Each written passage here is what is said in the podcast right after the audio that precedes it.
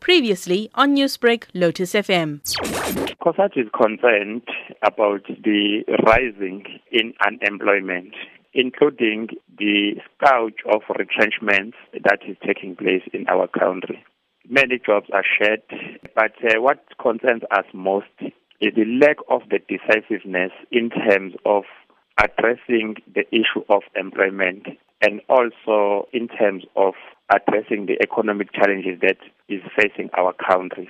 So COSATU decided that we must take this issue up before the budget speech so that we can be able to demand for a people's informed budget that can address issues of unemployment. What are you expecting to achieve by this, and what do you expect Minister Tito Mboweni to highlight in order to respond to your demands?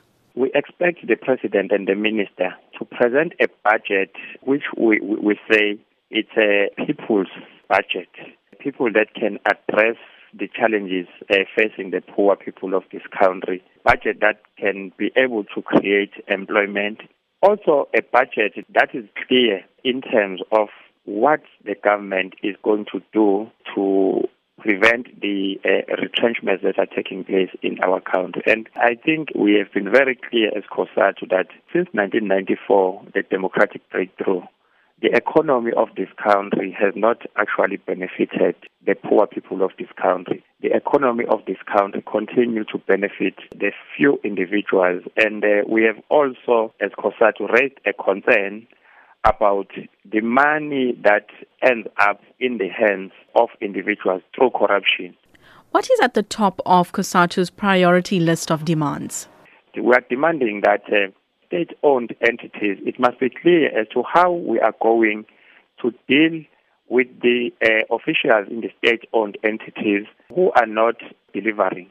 As we were saying that the state-owned entities, it must be clear in terms of delivering job and in terms of rendering service to our people. What is their role? Right now, as we speak, there are challenges in Eskom. And we think really there's been no adequate measures to deal with the challenges in Eskom. People of South Africa for years have been suffering the load shedding, which is happening every day. People of South Africa are suffering retrenchments in these state-owned entities, Eskom, in the mines, and officials remain untempered. Newsbreak, Lotus FM, powered by SABC News.